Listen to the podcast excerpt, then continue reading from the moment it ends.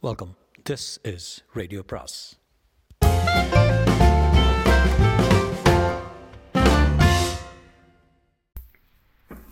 அனைவருக்கும் அன்பு வணக்கம். சாண்டில்யனின் கடல்புறா பாகம் மூன்று அத்தியாயம் பதிமூன்று. கடல் நமது நாடு. கடல் மோகினி தீவு கும்பலின் தென்முனை தீவான மா நக்கா நக்காவரத்தின் மண்ணில் காலை வைத்தவுடன் இளைவல்லவனை நோக்கி ஆயுதம் தாங்கிய வீரர் பத்து பேர் நகர்ந்ததை கண்டதும் அமீரும் சேந்தனும் மற்ற இரு உபதலைவர்களும் சினத்தின் வசப்பட்டார்கள் ஆனாலும் இளையவல்லவன் மட்டும் அதை பற்றி சிறிதும் லட்சியம் செய்யாமல் அந்த வீரர் இருபுறமும் காவல் புரிந்து வர கங்கதேவனை நோக்கி நான்கடி கடந்து சென்று கலிங்கத்தின் கடற்படை தலைவரின் வரவேற்பு புதுமுறையில் அமைந்திருக்கிறது என்று கூறி மெல்ல அவனை நோக்கி நகைக்கவும் செய்தான். இளையபல்லவனின் அலட்சியத்தையும் நகைப்பையும் கண்ட கங்கதேவன் ஒரு வினாடி அசந்தே போனாலும் மறு வினாடி தன்னை சமாளித்துக் கொண்டு பொது வகை அபாயங்களை எதிர்நோக்கும் போது பொதுமுறைகளை வரவேற்பும் கையாளுவதுதான் விவேகம் என்று கூறினான். இம்முறை அவன் பேச்சில் நகைப்பில்லை. கடுமை பலமாயிருந்தது. புது வகை ஆபத்தா? ஏது மறியாதது போல வினவினான் இளைய பல்லவன். ஆம் என்று பதில் கூறினான். கங்கதேவன் குரல் கடுமையை சிறிதும் குறைக்காமல் கடற்படை தலைவர் கூறுவது விளங்கவில்லை எனக்கு என்ற முகத்தில் வேண்டுமென்றே குழப்பத்தை விளைய விட்டு கொண்டு இளையவல்லவன் தன் புருவங்களை சந்தேகத்துடன் முகத்தில் உயர்த்தினான். ஒரு விஷயம் விளங்கி இருக்க வேண்டும் உங்களுக்கு. என்று கங்கதேவன் இளையவல்லவனை மட்டுமன்றி சற்று எட்ட நின்றிருந்த அமீரையும் சேந்தனையும் பற்ற மற்ற இரு உபதலைவரின் கூட தன் கண்களால் சுடு நோக்கு நோக்கினான். அந்த சுடு நோக்கை கண்டு சிறிதும் அசையாத இளையவல்லவன் அது எந்த விஷயமோ? என்று வினவினான். நான் முட்டாளல்ல என்பது என்று கங்கதேவன் சற்று இறைந்தே கூறினான். இதை தாங்கள் வற்புறுத்த வேண்டிய அவசியம் என்ன? இளையவல்லவன் கேள்வியில் பணிவிருந்தது. அந்த பணிவுடன் ஏளனமும் கலந்திருந்தது. கங்கதேவன் கண்கள் இளையவல்லவன் முகத்தை சில வினாடிகள் ஆராய்ந்தன. பிறகு அதிலிருந்து விலகி தூரத்தே இருந்த கடற்புறாவையும் மற்ற இரு மரக்கலங்களையும் நோக்கின. கடைசியாக அவன் பெரு உதறுகள் வெறுப்புடனும் கோபத்துடனும் வார்த்தைகளை உதிர்த்தன. அந்த அவசியத்தை கற்பித்தது நீ என்று சீறினான் கங்கதேவன். பதிலுக்கு இளையவல்லவனும் சற்று கோபத்தை காட்டத் தொடங்கி மரியாதையை கைவிட்டு பேசுகிறீர்கள் என்றான் சீற்றம் துணித்த குரலில். கங்கதேவனின் அடுத்த சொற்களில் கோபத்துக்கு பதில் ஏளனம் துணித்தது தங்களை நீ என்று அழைக்க கூடாதாக்கும் என்றான் கங்கதேவன். ஆம். ஏன்? காலிங்கத்தின் கடற்படை தலைவர் அதன் உபதலைவரை மரியாதையுடன் அழைக்க கடமைப்பட்டவர். இதை கேட்டதும் இடி இடியென நகைத்த கங்கதேவன் நீ காலிங்கத்தின் உபதலைவனாயிருந்தால் தானே உன்னை மரியாதையுடன் அழைப்பதற்கு? நீ கலிங்கத்திற்கு உபதலைவனும் அல்ல. அதோ அந்த மரக்கலம் காலிங்கத்தின் மரக்கலமும் அல்ல. அது மட்டுமல்ல அதோ நிற்கின்றனவே இரண்டு மரக்கலங்கள். அவை சோழ நாட்டு மரக்கலங்களும் அல்ல. இந்த பிராந்தியத்தில் எத்தனையோ அயோக்கியர்களை நான் பார்த்திருக்கிறேன். உன்னை போன்ற அயோக்கியனை இன்று வரை நான் பார்த்ததில்லை என்று நகைப்புக்கிடையே கூறிவிட்டு தன் வீரர்களை விட்டு இவனையும் இவன் சகாக்களையும் சிறைக்கோட்டத்தில் அடைத்து வையுங்கள் என்று உத்தரவிட்டான். அந்த உத்தரவை கேட்ட இளையபல்லவன் முகத்தில் எந்தவித கலவரமோ அச்சமோ இல்லாதிருந்ததை கண்ட கங்கதேவன் உன் அயோக்கியத்தனத்துக்கு ஏற்ற துணிவும் உன்னிடம் இருக்கிறது. என்று பாராட்டவும் செய்தான். இளையபல்லவன் பதில் சர்வ சாதாரணமாக வெளிவந்தது. இந்த சமயத்தில் என் துணிவை பாராட்டுவதை விட தங்கள் அபாயத்தை எண்ணி பார்ப்பது நல்லது என்றார் இளையபல்லவன் எனக்கா அபாயமா? வியப்புடன் எழுந்தது கங்கதேவன் கேள்வி. ஆம் சற்று திரும்பி பாருங்கள் என்றான் இளையபல்லவன் திரும்பி சுற்றுமுற்றும் பார்த்த கங்கதேவனுக்கு ஏதும் புரியாததால் எங்கு பார்க்க சொல்கிறாய்? என்று எரிந்து விழுந்தான். தங்கள் இருவருக்கும் சம்பாஷணை நிகழ்ந்து கொண்டிருந்த சமயத்தில் மெல்ல மெல்ல நழுவி சற்று தூரத்தில் போய்க் கொண்டிருந்த அமீரை கங்கதேவனுக்கு காட்டிய இளையபல்லவன் கேட்டான் அது யார் தெரியுமா தங்களுக்கு தெரியாது. எத்தனை நாட்களாக இந்த பகுதியில் இருக்கிறீர்கள்? பல வருடங்களாக. அகூதா என்பவரை பற்றி கேள்விப்பட்டிருக்கிறீர்களா? இந்த கேள்வி வெளிவந்ததும் கங்கதேவன் முகத்தில் பெரிய மாறுதல் ஏற்பட்டது. அதில் இருந்த தைரியம் மறைந்து அச்சம் அந்த இடத்தை குடிகண்டது. அதை கவனித்த இளையபல்லவன் கங்கதேவன் பதிலுக்காக காத்திராமல் மேலும் சொன்னான் அகூதாவின் வலதுகரம் போன்றவன் இந்த அரபு நாட்டு அமீர். வெகு தூரத்தில் இருந்தாலும் குறி தவறாமல் குறுவாளை எறியக்கூடியவன். எப்பொழுதும் கச்சையில் இருந்து வாழ் வாழெடுக்கிறான். எப்பொழுது எரிகிறான் என்பது கூட தெரியாமல் கண்ணிமைக்கும் நேரத்தில் காரியத்தை முடிக்கக்கூடியவன். இப்பொழுது அவன் கை கச்சையில் இருக்கிறது கண் தங்கள் மேல் இருக்கிறது.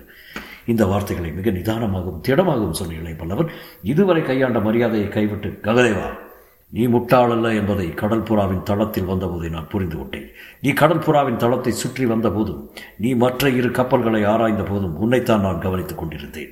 நீ உண்மையை உணர்ந்து கொண்டதை அப்பொழுதே அறிந்து கொண்டேன். இருப்பினும் இதோ இங்கு வந்திருக்கிறேன்.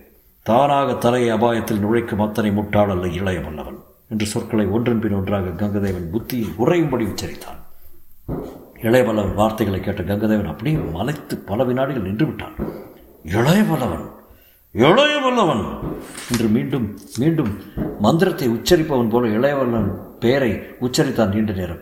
இப்படி மலைத்து குழம்பிய பிறகு நீ நீ நீ அகோதாவின் என்று ஆரம்பித்து வார்த்தையை முடிக்காமல் விடவும் செய்தார் ஆம் உபதலைவன் என்று கக்கதேவன் தொடங்கிய வார்த்தைகளை பூர்த்தி செய்த இளையவல்லவன் இனி உனக்கு என் துணிவை பற்றி வியப்பு ஏற்பட காரணமில்லை. நாம் பேச வேண்டியது ஏதாவது இருந்தால் உணவருந்தும் போது பேசலாம் தவிர என்னிடம் மரியாதை காட்டுவது உனக்கு நல்லது.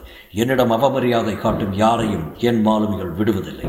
என்று அத்துடன் சம்பாஷணையும் முடிவு கட்டிய இளையபல்லவன் அமீரை நோக்கி ஏதோ சைகை செய்வே அமீர் இளையபல்லவனை நெருங்கி வந்தான். இளையபல்லவன் கூறிய சொற்கள் கங்கதேவனை மட்டுமல்ல இளையபல்லவனை சிறை செய்ய வந்த பத்து வீரர்களையும் கூட பெருமலைப்பையும் பயத்திலும் ஆழ்த்திவிடவே அவர்களும் செயலற்று நின்று விட்டனர். அதை கவனித்த சோழர் படை தலைவனை அவர்களுக்கு உத்தரவிட்டான். இனி நீங்கள் தேவையில்லை போகலாம் என்று அதை ஆமோதிக்கும் வகையில் கங்கதேவனும் தலையாட்டவை வீரர்கள் கலைந்து சென்றனர். அடுத்தபடி செய்ய வேண்டியது என்ன என்பதை கூட அறியும் சக்தியை இழந்துவிட்ட கங்கதேவன் இளைய பல்லவனை ஏறெடுத்து நோக்கினான். தங்கள் மாளிகையில் மீதி விஷயங்களை பேசுவோம் தலைவரை என்று இளைய பல்லவன் கூற கங்கதேவன் மாளிகையை நோக்கி வழிகாட்டி நடந்தான். அவனும் சரி அவனை தொடர்ந்தவர்களும் சரி மாளிகை அடையும் வரையில் எதுவுமே பேசாமல் மௌனமாகவே நடந்தார்கள். கங்கதேவன் மாளிகை கடற் கடற்கரையை அடுத்து நின்ற சிறுமலை சரிவொன்றில் கட்டப்பட்டிருந்ததால் அதன் உப்பரிகையில் இருந்து கடலை வெகு தூரம் ஆராயலாம் என்பதை இளையவல்லவன் அறிந்து கொண்டான். மாளிகை அப்படி ஒன்று பெரிதல்ல இருப்பினும் நல்ல வசதியாகவும் பாதுகாப்புடன் இருந்தது. பின்னால் இருந்த மலைச்சரிவும் அதன் வடக்கு பாகங்களும் அரணாக அமைந்திருந்தது. கிழக்கு மேற்கும் இருந்த பகுதிகளிலும் பாறைகள் இருந்ததால் சுலபமாக அந்த மாளிகையை அந்த இரு பக்கங்களிலும் அணுகுவதும் சிரமம் என்பதை இளையவல்லவன் புரிந்து கொண்டான். வாயிலில் மட்டுமே காவல் இருந்தால் அதுவே அந்த மாளிகைக்கு போதும் என்பதை இளையபலவன் உணர்ந்து கொண்டிருந்தான்.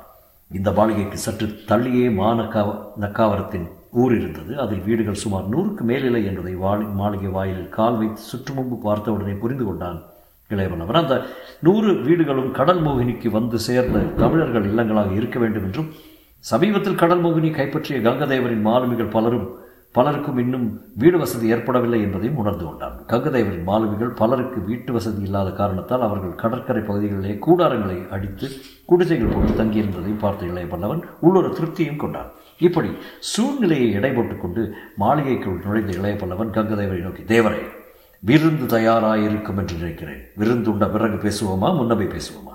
என்று வினவினான். அவன் எதை பேச இஷ்டப்படுகிறான் என்பதை புரிந்து கொண்ட கங்குதேவன் விருந்துக்கு சிறிது நேரமாகும். உன்னரை பேசுவது நல்லது என்று கூறினான். இளையபல்லவன் சந்தேகத்துக்கு இடமின்றி நிலைமையை புரிந்து கொண்டான். தனக்கு விருந்தளிக்கும் நோக்கம் கங்கதேவனுக்கு சிறிதும் கிடையாது என்பதையும் கரைக்கு அழைத்துச் சென்று தன்னை சிறைப்படுத்தி தனது மரக்கலத்தையும் காஞ்சனாதேவியும் கைப்பற்றுவதே அவன் நோக்கம் என்பதையும் தெரிந்து கொண்ட இளையபல்லவன் விருந்து தயாரா இல்லை என்பது புரிகிறது கங்கதேவரை. கடற்புறாவுக்கு வருகிறீர்களா? அங்கு தயாராக இருக்கும் என்றான். வேண்டாம் வேண்டாம் இங்கேயே தயார் செய்ய சொல்கிறேன். என்று கூறி பணியாளர் ஒருவனை விழித்து உணவை சீக்கிரம் தயார் செய்ய உத்தரவிட்ட கங்கதேவன் இளையபல்லவரை அழைத்து கொண்டு அந்த மாளிகை தளத்தின் அறையொன்றுக்கு சென்றான். மாடிப்படிகளில் ஏற முற்பட்டதும் தன் சகாக்களை நோக்கி இளையபல்லவன் கங்கதேவரிடம் ரகசியமாக பேச விரும்புகிறார். ஆகவே நீங்கள் இங்கே தங்கியிருங்கள். அமீர் மட்டும் வரட்டும் என்று கூறி அவர்களை அந்த முகப்பு மண்டபத்திலே இருக்க உத்தரவிட்டு அமீர் பின்தொடர்வர். தான் மட்டும் கங்கதேவரை தொடர்ந்து சென்றார் மாடித்தளத்தில் இருந்த தனது சொந்த அறைக்கே கங்கதை ஒரு இளைவல்லவனை அழைத்துச் சென்றார். அந்த அறை விசாலமாக இருந்தது. படுத்தபடியே கடலை நீண்ட நேரம் நோக்க பஞ்சனைக்கருகில் சாளரமும் வைக்கப்பட்டிருந்தது. அதில் அந்த சாளரத்தையும் பஞ்சனை அமைப்பையும் கண்ட இளையவல்லவன் இந்த இடத்திலிருந்தே விளக்குகளுடன் வந்த எனது மரக்கலத்தை கங்கதேவன் கணித்திருக்க வேண்டும் என்று தனக்குள் சொல்லிக் கொண்டான். அந்த சமயத்தில் உள்ளே இருந்து அமீரை நோக்கி அமீர் நீ அறைக்கு வெளியே இரு என்று உத்தரவிட்டு அவனை வெளியே அனுப்பிவிட்டு கங்கதேவனை நோக்கி திரும்பினான். கங்கதேவனும் இளையவல்லவனும் சிறிது நேரம் ஒருவரை ஒருவர் நோக்கினார். பிறகு கங்கதேவனை பஞ்சடையில் அமரச் சொல்லி இளையவல்லவன் தான் மட்டும் நின்று கொண்டு பேச்சை துவங்கினான். கங்கதேவரை நீங்கள் சற்று அவசரப்பட்டு விட்டீர்கள் என்று கங்கதேவன் மனம் பெரிதும் குழம்பி கிடந்தது. சுமார் ஐநூறு மாலுமிகளையும் நான்கு போர்க்களங்களையும் வைத்துக் கொண்டிருந்தும் மூன்றே பேருடன் கரை வந்த இளையவல்லவனை சிறை செய்ய முடியாத நிலையை அவன் ஏற்படுத்தி விட்டதை நினைத்து பெரிதும் குழம்பிக் கொண்டிருந்தான் அவன்.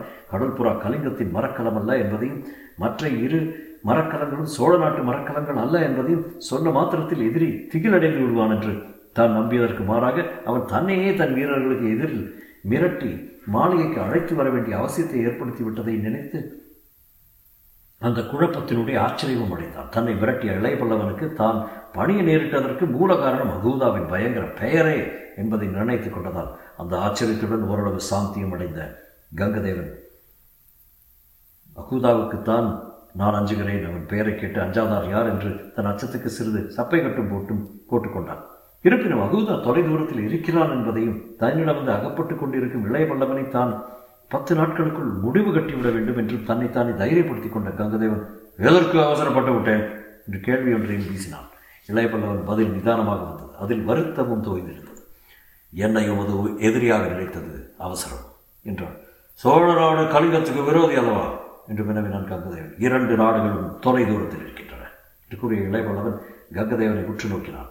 அவன் நோக்கின் பொருள் புரியாததால் ஆ என்று ஏதோ சொல்லி வைத்தான் கங்கதேவன் எனது நாடு சோழ நாடு மட்டுமல்ல உமது நாடு கலிங்கமும் அல்ல என்றான் இளையவல்லவன். பின் நமது நாடு என்று இழுத்தான் கங்கதேவன் கடல் நமது நாடு கொள்ளை நமது தொழில் நாம் இருவரும் ஒரே குலம் ஒருவனை நமக்கு தெய்வன் தலைவன். யார் அந்த தலைவன்? பொன். பொன்னா? ஆம் அதை நாடித்தான் மனிதர்கள் கடலோடுகிறார் அதை நாடித்தான் நமது கொள்ளை குலம் கடலில் சஞ்சரிக்கிறது. ஆகவே சொல்லுங்கள் நாம் நான் உமது நண்பராக வந்திருக்கிறேன். விரோதியாக அல்ல. இளையபல்லவர் சொற்கள் திடமாக வந்திருந்தன வியப்புடன் இளையபல்லவனை ஏறெடுத்து நோக்கி நான் கங்கதேவன் தான் கடல் மோகினிக்கு வந்த காரணத்தை விளக்கினான் இளையவல்லவன். அந்த விளக்கத்தின் முடிவில் பேரு வகையை காட்டினான் கங்கதேவன் இளையவல்லவனை வலிய அணைத்துக் கொள்ளவும் செய்தான். തുടരും